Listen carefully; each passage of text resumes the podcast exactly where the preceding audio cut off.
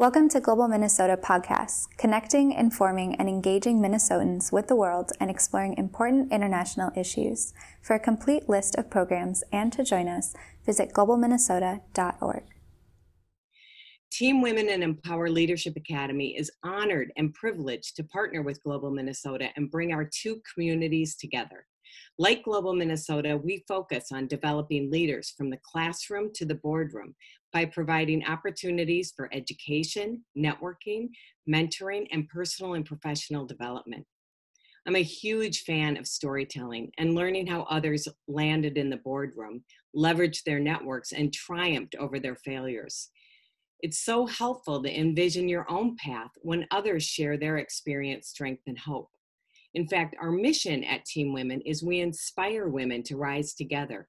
One of the reasons we were founded was to help get more women in the boardroom. So when I heard that uh, Global Minnesota had invited Susan to speak, I leapt at the chance to participate. I heard Susan interviewed when she told the story of why she wrote the book. She was at a gala where all of the award winners were women, and she was amazed and inspired by their stories. That's when she knew she needed to help share their stories of women leaders. And I thought to myself, Susan, you would love Team Women. Our community is filled with Twin Cities top leaders, and we have events where we get to lift up other women that inspire me every day. So, thank you again for allowing us the opportunity to participate in this event, Mark. Now, I'm privileged to introduce our speaker for the night. Susan Sloan is the author of A Seat at the Table Women Diplomacy and Lessons for the World. She works for a global nonprofit advocacy organization in Washington, D.C., engaging with diplomats, government officials, community organizers, and international leaders. She has met with more than 60 countries through diplomacy, advocacy, and experiential education. At the age of just 30, she completed a life goal of visiting all seven continents. Susan holds a master's degree in global strategic communications from Georgetown University and graduated magna cum laude with a bachelor's degree in journalism with a major in public relations and a minor in Spanish from the University in Georgia, of Georgia. Please help me welcome Susan Sloan. Katie, thank you for having me today and Team Global Minnesota and all the partners. It's a pleasure to be with you virtually. I know we had planned to be with each other in person and hopefully that, that will happen uh, maybe in a few months or maybe in a year to come. But for now, it's my pleasure to be with you all this evening. I want to tell you a little bit about my book, uh, Women, Diplomacy, and Lessons for the World. I started the process of writing it uh, back in April of 2019. And like Katie said, I, was at a gala and all women leaders happened to be honored. And it was the first time I had been at an event where only women had been honored, uh, especially at a diplomatic function. And I thought, who who's sharing these stories? Is this only going to happen in a vacuum? So that's what was the impetus of the book. And when I started the interviewing process and reaching out to different women leaders, and also having many male allies help me along the way to introduce me to their colleagues and their friends, it became this treasure trove of information, secrets, data, and research that became the book. I interviewed more than 30 ambassadors, foreign ministers, and government officials spanning all the regions of the world. And so it really became a an international exploration. All the women I interviewed had varying styles of leadership. Uh, however, one thing they all had in common is that many of these women were the first in their roles, whether they were the first chief of staff, the first woman ambassador, the first woman foreign minister, all of them had been the first woman sitting at the table in their position. And so tonight I'm going to share with you three distinct stories from my book and more than that, I hope that each of you, as you learn these stories, uh, hopefully want to get a book, but more importantly, realize how much gender parity, equality, and equity affect all of us and create better solutions for the world. I'm going to tell you why this is important and why we're speaking about this. There's a statistic that I love to share that the participation of civil society groups, including women's groups, makes a peace agreement 64% less likely to fail. 64%, that's a pretty good percentage. And a few months ago, foreign policy research showed a statistic that I find quite fascinating in the for profit sector that companies with the highest percentage of women in management are 47% more profitable than the lowest. So, gender equality and having women in management and leadership benefits all of us positively. So, we need women at the table.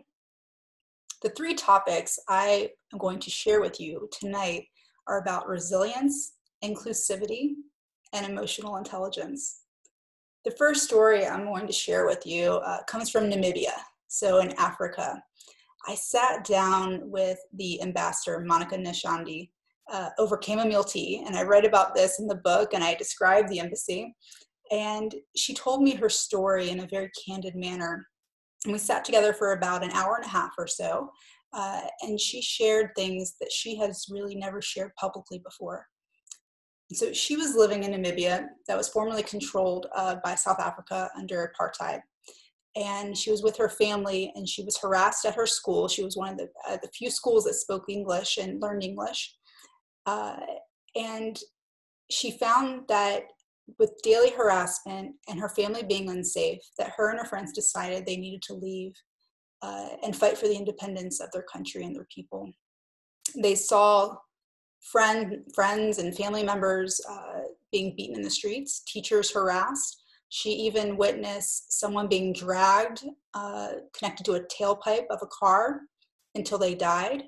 Uh, and so, with this violence, she figured she better leave. She didn't tell her family, and she escaped in the evening. And she went over the border to Angola, and she was in exile. Uh, she describes that women in her society were doubly exploited the fact that it was traditionally supposed to be that women were supposed to be in the kitchen and that that was exploitation and then they the system itself favored men so it was this double exploitation of women while she was in exile and living in a refugee camp swapo was created the southwest africa people's organization she started fighting for her country's independence and learning and while she was in the bush, she got married. In her own words, she said that to me. And in the refugee camp, after fighting on the front lines for independence, she actually gave birth to her first child. And SWAPO asked her if she would be willing to leave her child in the refugee camp with friends and family to go travel around the world to fight for her country's independence in a diplomatic way. And so that's exactly what she did. She went around the world on behalf of future Namibia to fight for her country's independence. And she came up with a lot of adversity along the way as different, especially men leaders, discounted her at first. And her resilience really led her to the table on behalf of her country. Some men would even attempt to stop her speaking, even at UN assemblies. And she was also young and she was a woman. So she had two, two points against her, basically. She discovered that she was the best person to speak on behalf of her country and that age and gender had nothing to do with it at all.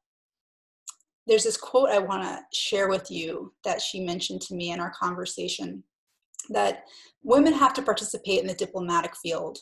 Women are good at negotiating and can achieve results. You may not always convince a group of people, but when you leave them with homework to consider your position, it's been well done and that's what she started doing is negotiating on behalf of her country and eventually namibia gained independence in 1990 and the government actually one of the first initiatives they did was they formed a gender equality policy. And she was pivotal in helping make that happen.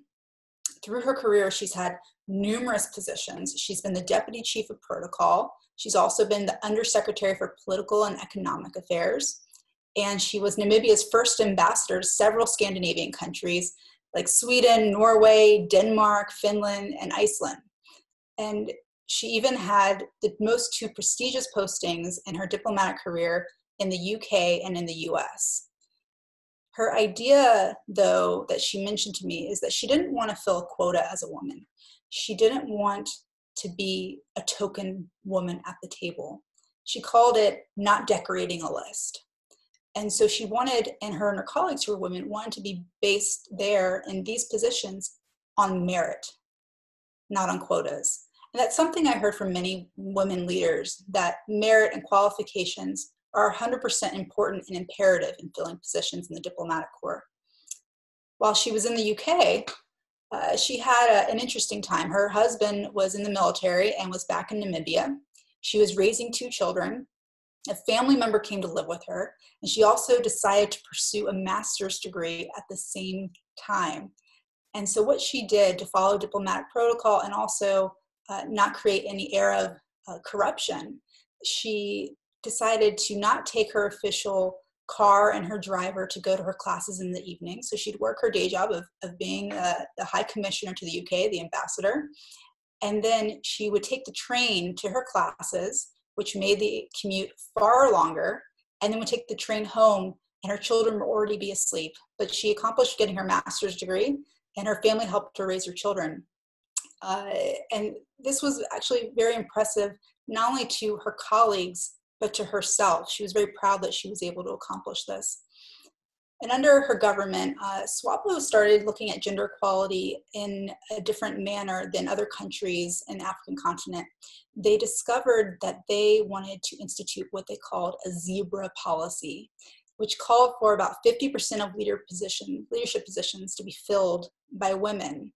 And the data actually backs up this approach. Um, after Im- implementing this policy, they saw a massive increase of women in, in parliament. Uh, in 2009, about 26.9% uh, of these seats were filled by women. And in 2014, that moved to 41.3%. So it, the trajectory of that really helped increase gender equality and parity at the table. Uh, and even the US ambassador to Namibia, Lisa Johnson, publicly stated in 2019 during the International Women's Day that America needs to follow Namibia's lead and increase women in political representation. So many people are agreeing with Namibia and what they've been doing. Uh, and under Nashandi's leadership, she also served as ambassador to Ethiopia, and she was the permanent representative to the African Union, the governing body for the continent. She really took an active role in helping to develop the continent, and she helped discover trade negotiations for the African Continental Free Trade Area. And numerous countries participated, almost all of them, and it's the largest free trade area in the world, actually. I was happy to discover this when we had our conversation, but more than that, when I researched her role and what she did, um, she was very humble in the way she described it, and uh, that that's her personality is humility as well.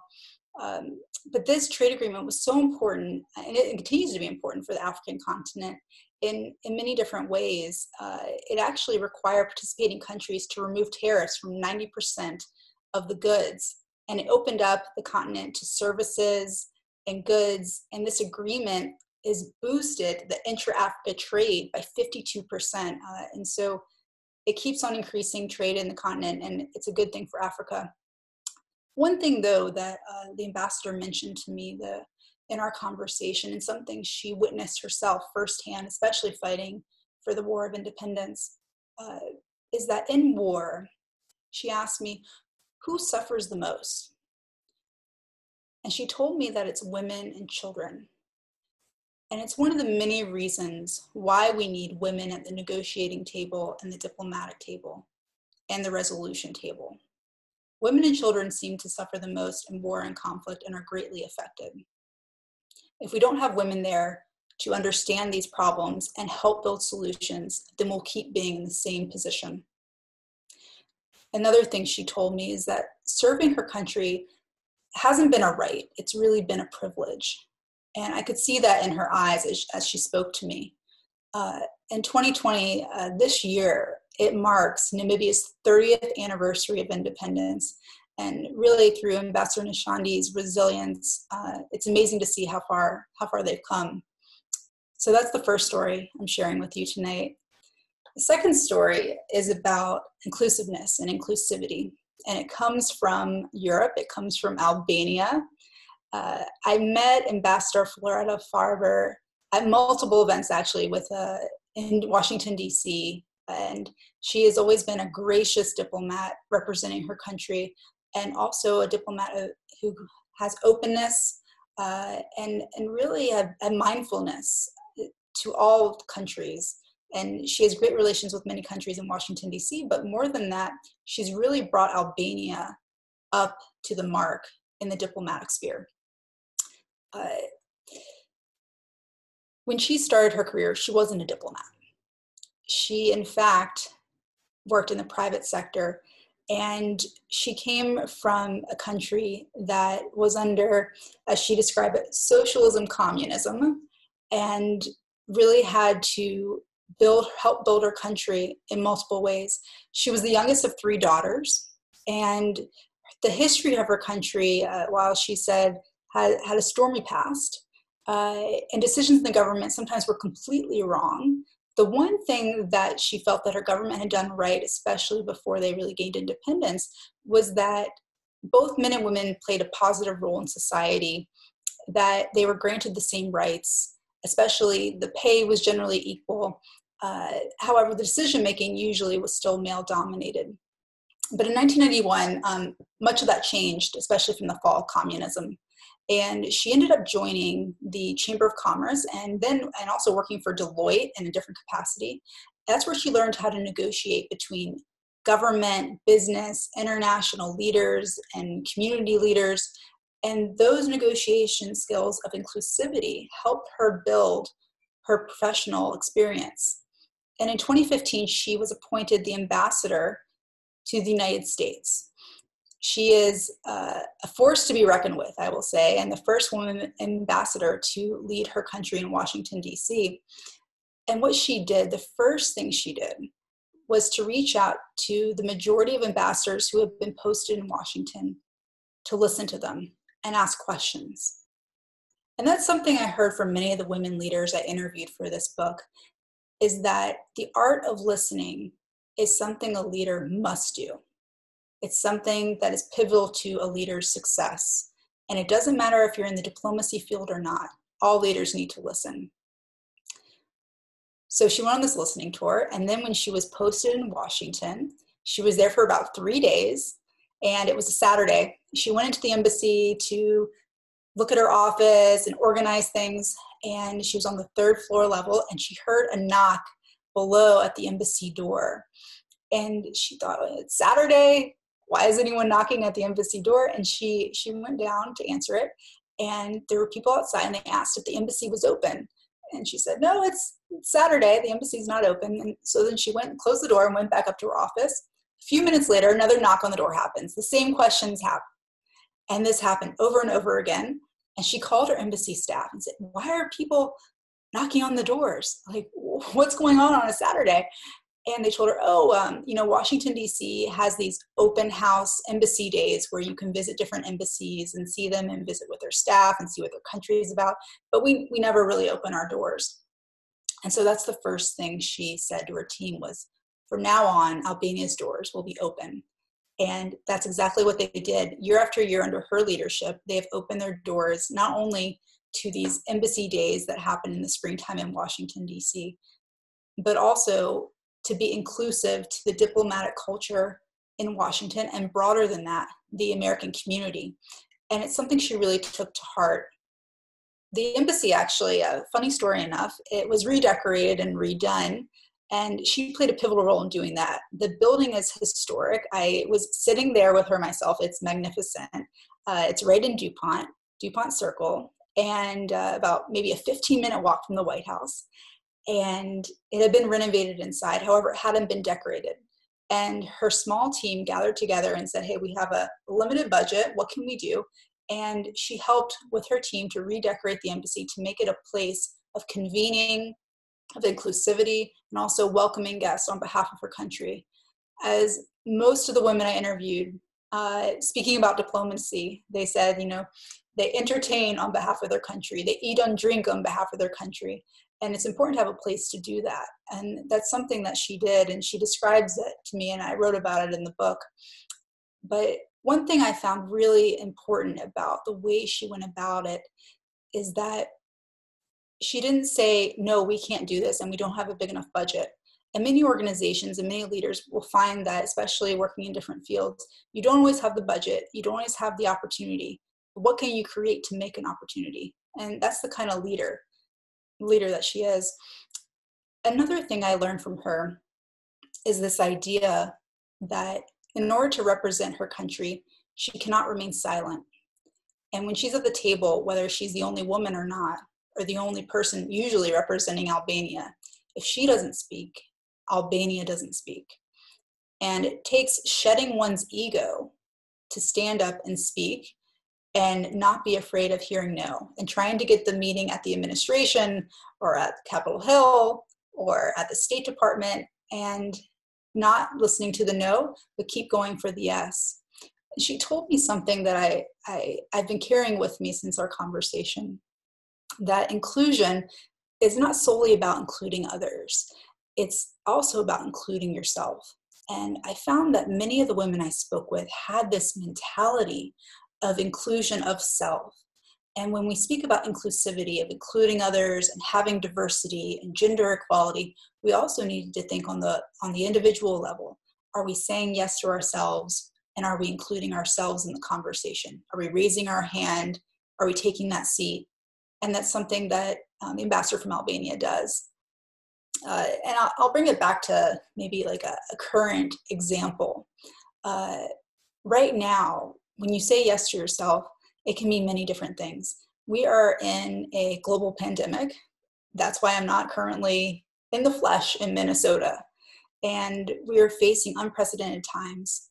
And there's many women leaders who are sitting around the table from different countries who were saying that their countries are faring far better than other countries New Zealand, Germany, Denmark, Iceland, Finland, Norway, Taiwan.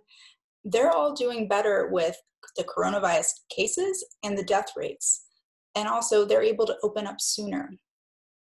This idea of inclusivity, listening to health officials, having plans and coming together is an idea that women leaders are using and we're seeing the data and come out live in front of us what women can bring to the table but more so the traits that women hold that all people can have of inclusivity another uh, area i want to share with you about this story is this idea of building an inclusive team and that's something uh, the albanian ambassador really put to heart she has a small team at the embassy and she gathers them together.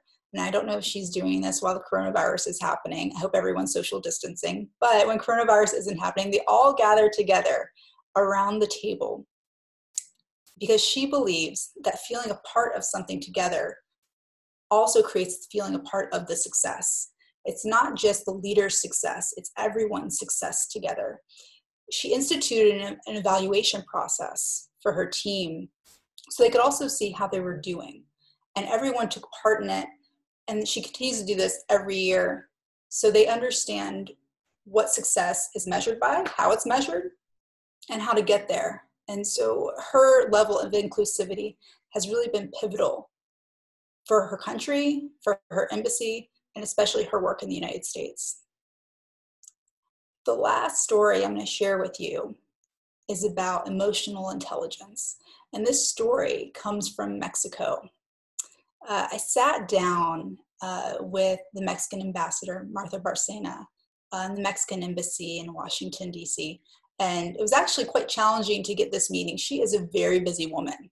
Uh, and as you know, since we are neighbors to Mexico, uh, her time in Washington has been even busier than uh, I would say previous ambassadors uh, and she uh, she has this idea about diplomacy uh, that I found quite fascinating. That it's really essential to open hearts and open minds, and that's what diplomacy is essentially about. She happened to be the first woman ambassador to the U.S., which is quite impressive. Uh, she joined the Foreign Service in 1979. So she has been a career diplomat and she continues to uh, rise in the ranks of leadership. Uh, I'm sure she will continue to serve her country for many years to come. I hope she will because she's amazing. Uh, she's been the ambassador to Denmark, Norway, Iceland, Turkey, Georgia, Azerbaijan, Kazakhstan, Turkmenistan, and she also, also has been the permanent representative of Mexico to the UN and Rome. She's done all this while having a family. Her husband has also been in the Foreign Service and they've been posted in, in separate countries and separate places. And she's done all this with grace and dignity and also mindfulness. She has a master's degree uh, in international studies from the Diplomatic School in Spain, and she even has another master's degree in political philosophy from the Universidad Iberoamerica. And I found her her education quite impressive. Uh, I I still uh, when I read her bio, I think I've been busy. No, she she's the one who's really been busy. Um, she also she told me she speaks Spanish and English, French and Italian, and she has a working knowledge of German, Danish, and Chinese. So I want you to think how amazing this leader is because uh, I I was astounded by her and everything that she's been able to do. She's even on a policy level, she's crafted um, a Convention of Human Rights for migrant workers. She negotiated tariff and trade situations. Uh, she's also aided in labor reform for Mexico. So her, her work is quite important for her country. In the beginning of her career, though, she served in the consular section uh, in San Diego. Uh, she was helping uh, migrants and uh, immigrants that were being detained and she came across a young woman uh, who was not speaking to any of the men workers or her men colleagues, but she pulled her aside and asked to speak to her simply because she was a woman. And she had told her that she had been sexually harassed uh, by one of the male guards in the detention area. And it happened to be a, a really difficult time and a difficult story that she heard and she helped work on that case but what she realized in that capacity is that women are so pivotal pivotal in these situations and in these areas especially for conflict uh, and, and especially in war-torn nations uh, if you don't have women in these areas able to speak to other women refugees and immigrants and migrants they're not going to be able to speak out and most women who feel vulnerable want to speak to another woman to actually share intimate details that they may not be comfortable sharing with the men. One thing I noticed in my research with the UN is that having women security officials, especially in conflict areas, is 100% helpful because women are able to go into women's homes, especially in conservative nations, and speak to the women, and they're able to find out if children are able to go to school or not. This lets them know of the security situation in a country. In addition to that, oftentimes women will be able to tell you stories, if you are a woman, about the political unrest and the social, social situations in their communities that give you a broader lens of what's going on. And so having women in these roles to speak to other women is important and imperative, especially for the safety and security of families. So back to the ambassador from Mexico, uh, she also saw this um, in many of the different UN agencies that she's been able to help with. But what she did say to me is that we need both men and women at the table. We have to have both genders together. It's important. We see things differently, we look at things differently. And she said having both genders together really creates the dynamic of the negotiating table and of the solution table. It can't just be one gender. So we can't just have all women at the table either. She also discovered, and she, through her work, that women seem to seek out the intersection of interests instead of being obsessed with solely promoting issue positions. And this idea of using emotional intelligence to seek out this intersection of interests has been crucial for how she's been able to negotiate on behalf of her country. If you can think back to your own career and your own life, when you build a relationship, oftentimes you're not discussing the policy or the issue at hand, but you're actually getting to know the person and build a relationship, understand their interests, and understanding why they're at the table and what motivates them. And so that's something that she's used as well. And it's been crucial to the success in her diplomatic career. One of the things that she did mention to me that I think many of us can understand being a diplomat that the most moving moments in her career, they haven't had to deal with the tariffs and trade negotiations she's been in or the policy positions, but rather the personal experiences of other people. Whenever she lands in a country and is posted somewhere different, she takes it upon herself to look at the art and literature and music of the nation. She reads, she's a voracious reader actually, and she reads poetry and fiction and nonfiction, but she wants to get the essence of the country to understand it. And that's the the point of her diplomacy of having emotional intelligence is to really understand the country that you're in. And you have to be a part of the culture and the people, and reading is, is a part of that. And that's something that's held her in good stead throughout her career. Uh, this emotional intelligence is based on reading, is what she told me. Uh, one thing I will say is that uh, Mexico's come very far in, in gender equality, but they're still working on it. And she noted that herself. Um, last June, so June 2019, uh, she was helping negotiate tariffs and migration. And she was one of two women to be photographed at the negotiation table. In September 2019, she was the only woman to be photographed at the negotiation table on both sides. So we're we're talking about Mexico in addition to America. So that's something to think about. If our countries around the world want to have diplomacy and have different ways to build solutions, we need to have both men and women at the table, not only one woman. And it, it's something that she she mentioned to me that uh, she feels needs to change as soon as possible and that our world will be a better place for it. The last thing I'll share with you about Ambassador Bárcena uh, is this quote that she shared with me that public diplomacy doesn't contribute to to anything unless we get rid of polarization that we're seeing in societies. Diplomacy can contribute to the smoothing of polarizations inside countries and between countries. And right now she she said to me candidly that we're in a polarizing time uh, in many nations and with the, especially with the rise of, of nationalism in different countries. But the polarization does not help diplomacy and multilateralism and many countries are facing this and looking at it and it's an important time and we have a choice to make in the diplomatic field and as well as global diplomacy if we want to move away from polarization and really move to a place of emotional intelligence and inclusivity and also resilience. So, those are the three stories I'm sharing with you tonight, and I'm sure we'll get to more in the questions and answer. Uh, but I highly recommend getting the book so you can read the stories in full uh, and also understand the lives of these women and the challenges they've faced and more than that, the lessons that they're sharing with the world.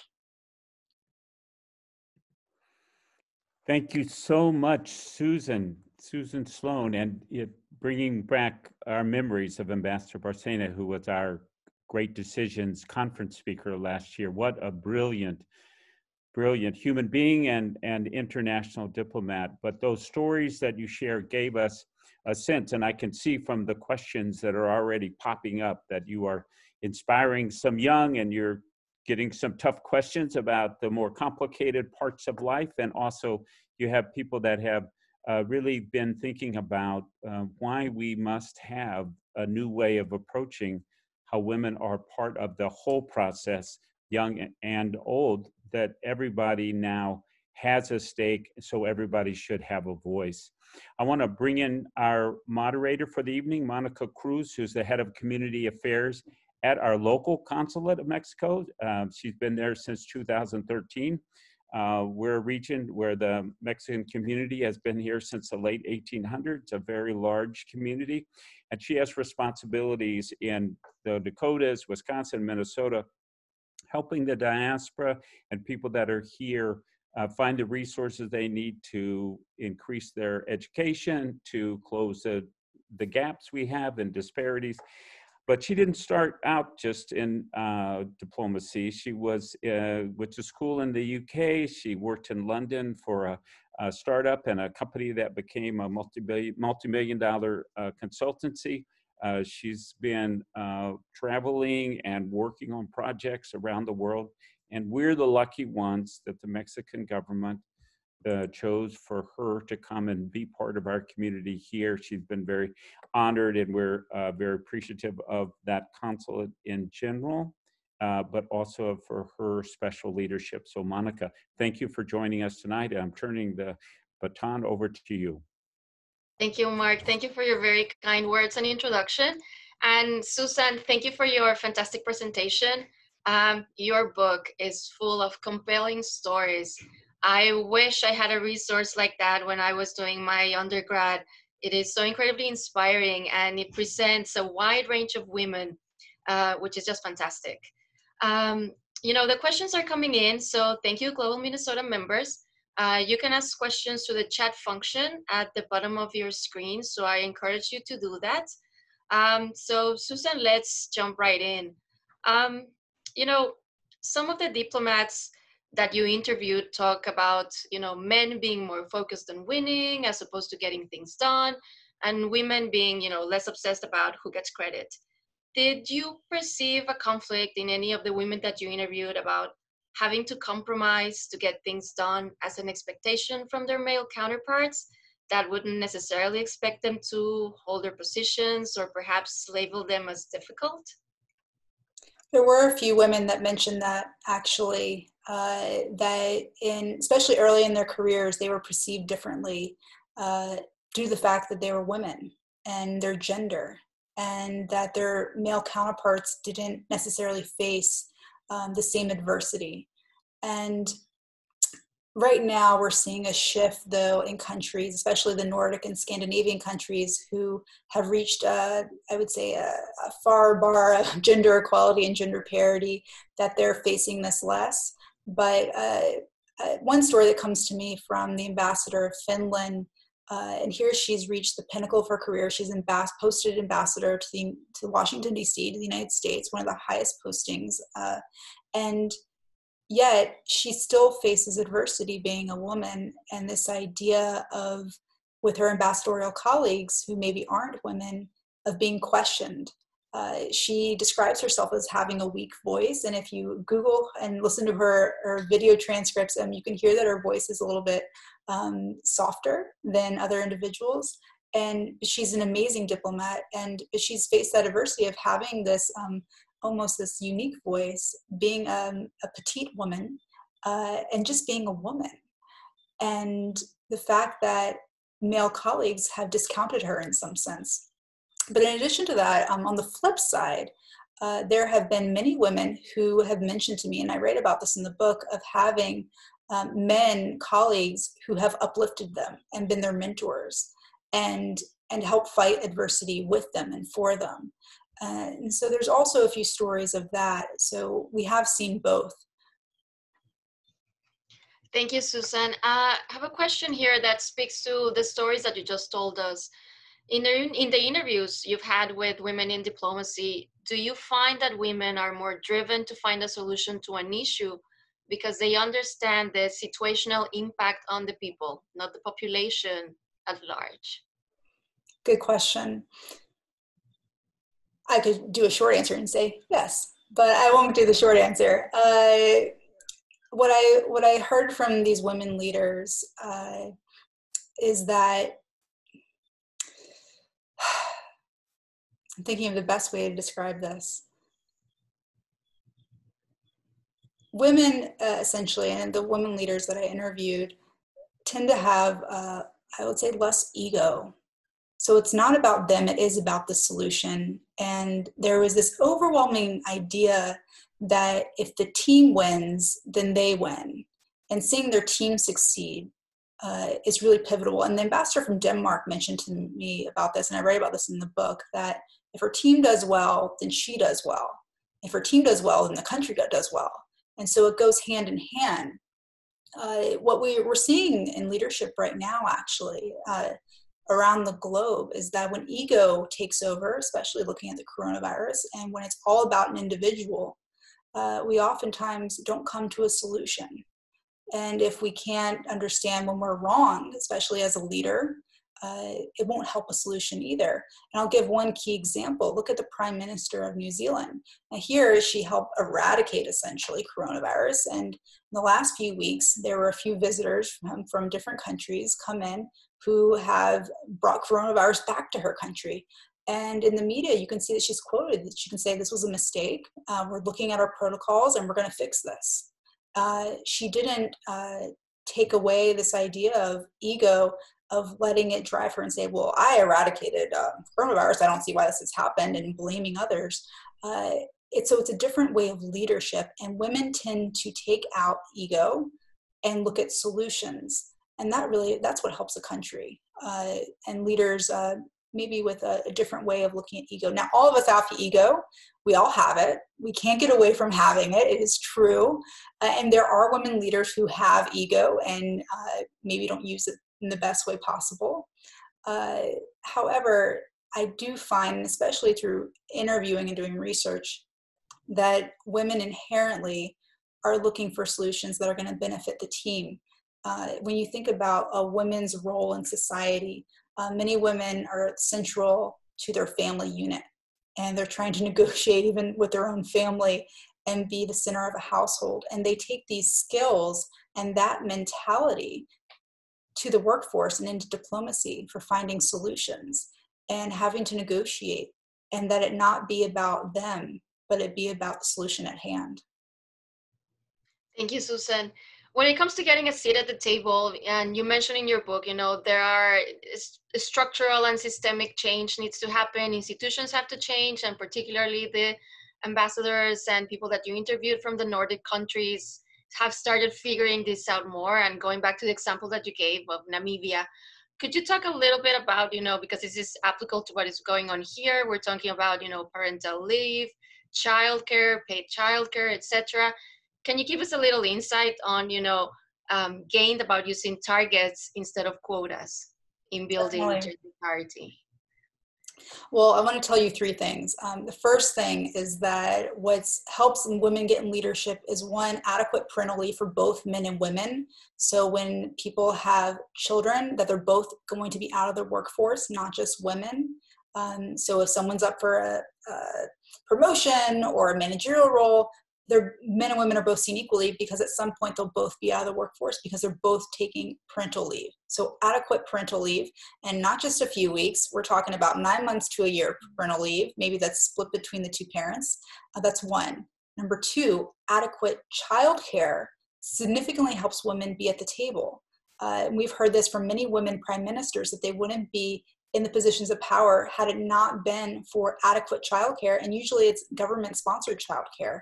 And that's something the United States really can work on as well, is looking at our childcare issues, that it's one, very, very expensive.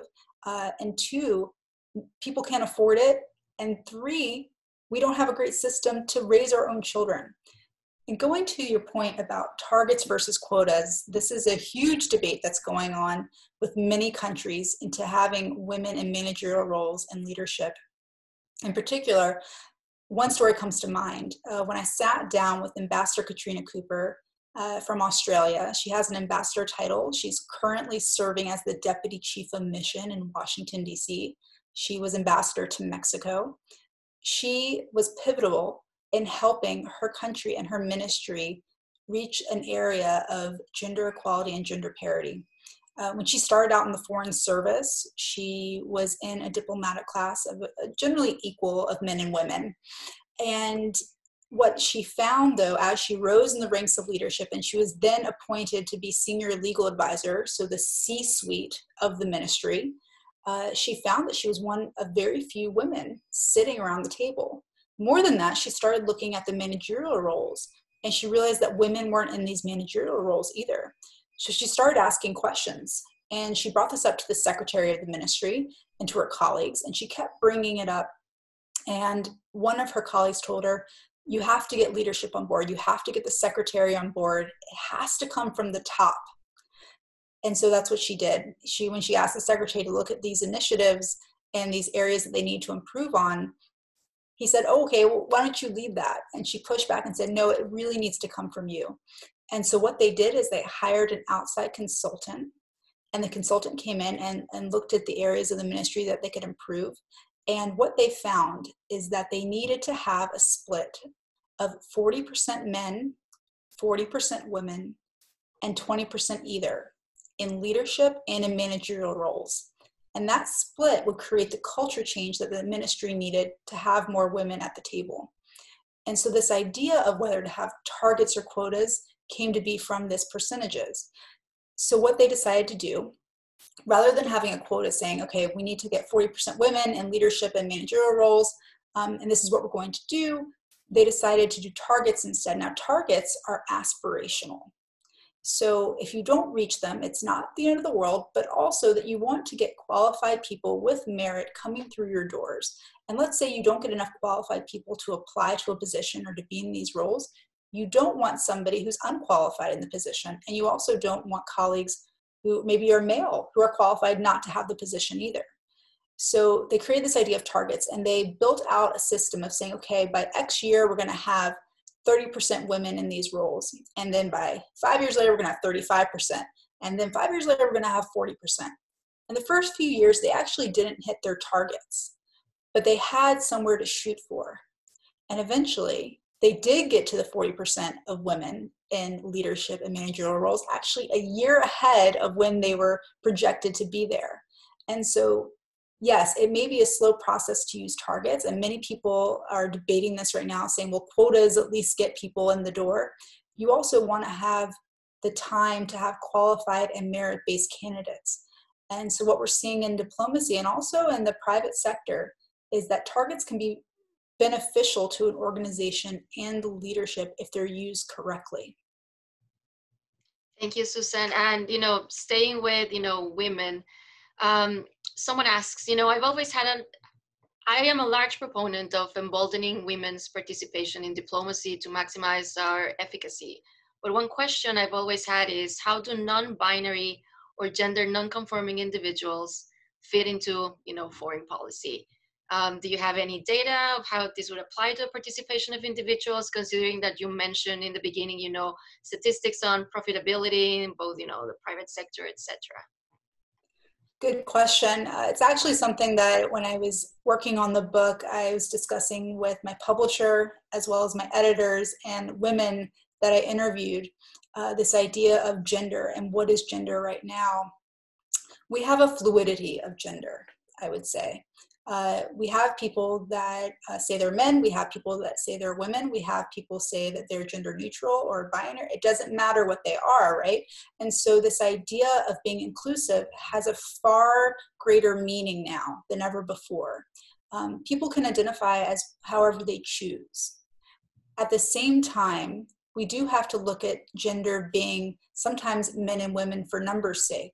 And so, where does somebody who doesn't say they're a man or woman fit into that? Uh, and if you look at the targets, you could say, okay, if we're talking about 40% men, 40% women, 20% either, that 20% either, people can fit in there, right? There's this idea of that. But more than that, people can identify as any way they choose. So if people are choosing to identify as a man or woman, then that is their seat at the table. This idea of diversity, though, is not just about gender, it's far more than that. When we look around the table and who is there, what we need to be looking at, in addition to gender, is socioeconomic status, faith, sexual orientation, race, national origin, all of it. That is true diversity. Uh, and so gender is just one lens of that. And having binary, non binary is another lens of that. And so diversity really encompasses all of those things. Uh, and when I was writing the book, there was uh, one instance where I went back and forth with my editor about an idea about including one. Actually, it was about a uh, with uh, Ambassador Nashandi from Namibia when she told me about the zebra policy.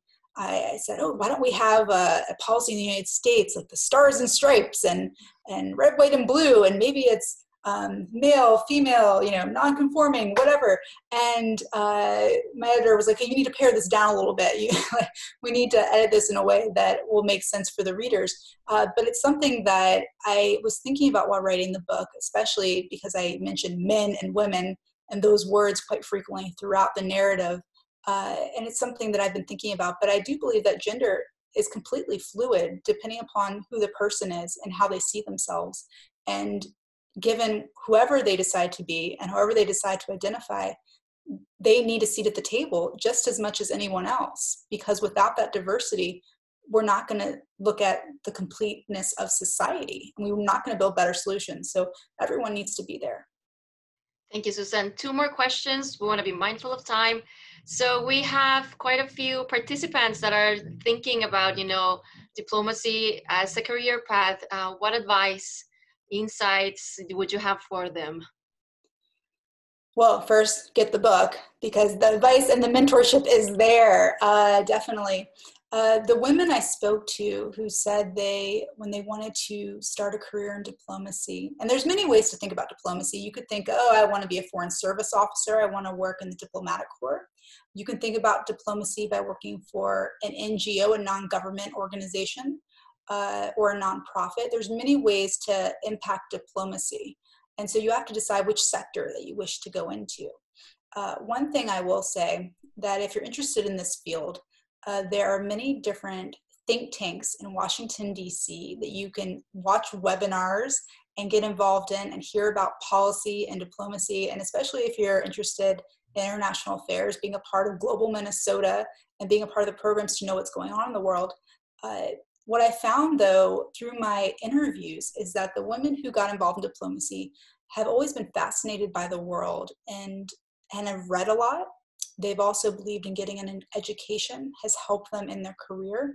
And so being educated, whether you get an undergraduate degree and also a master's degree, many of these women I interview that are ambassadors, um, they are very well decorated in the educational field and have speak many languages and have many degrees. Uh, I believe that if you are interested in this field and in diplomacy, you also might consider getting internship at the State Department or a foreign ministry that if you live in a different country, that's one way to get involved.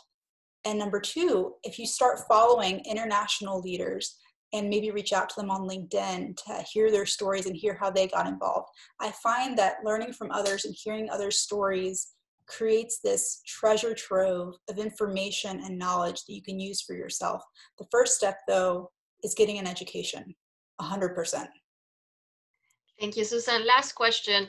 Will there be a part two to your book? Are there any women that you would have loved to keep on interviewing? What is next for you? Well, yeah, actually, there, there are many women I would love to keep interviewing, and a few I'd like to add to this list. And I'm gonna, actually going to share my screen right now. Uh, I want to show you guys um, how to get in contact with me, and uh, that way we can keep up and keep this conversation going. Uh,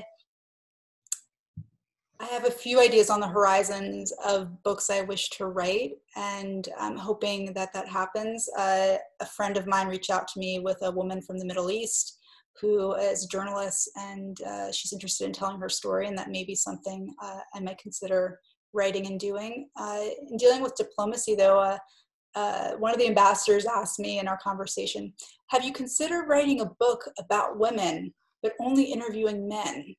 so that's also something um, uh, a few of the people that described it to me but our world is changing so much right now that there are many topics i'm interested in and what i found though is that i love to share stories of individuals who don't get heard enough and also that will benefit others in society. And so I hope the next book or the next thing that I write, and I have been writing Medium articles, so please check that out. I've been writing on Medium. Uh, but I really want to tell the stories that will impact society. And I believe that stories and narratives will really create systemic change if we have the knowledge base. The sooner, the better we need more genders at the table. We need more women at the table. We need to have equality, parity, and equity. And if we all learn from each other, we're going to be in a better place. But so the first things first, uh, I hope you all get the book. and uh, check it out.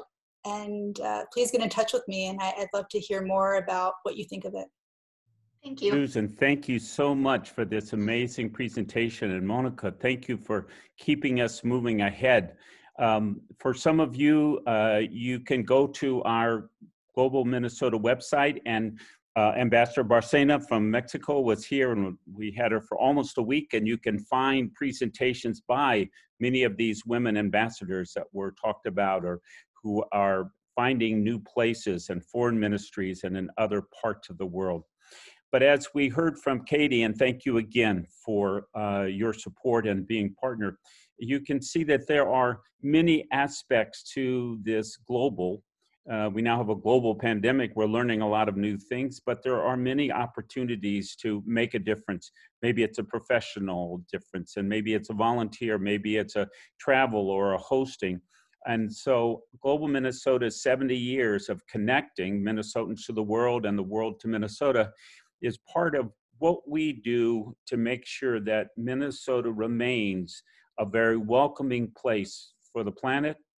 It remains a place that's global minded about how what we do affects each other. Thank you so much, and good night, good morning, good afternoon, good rest of your day. Bye now.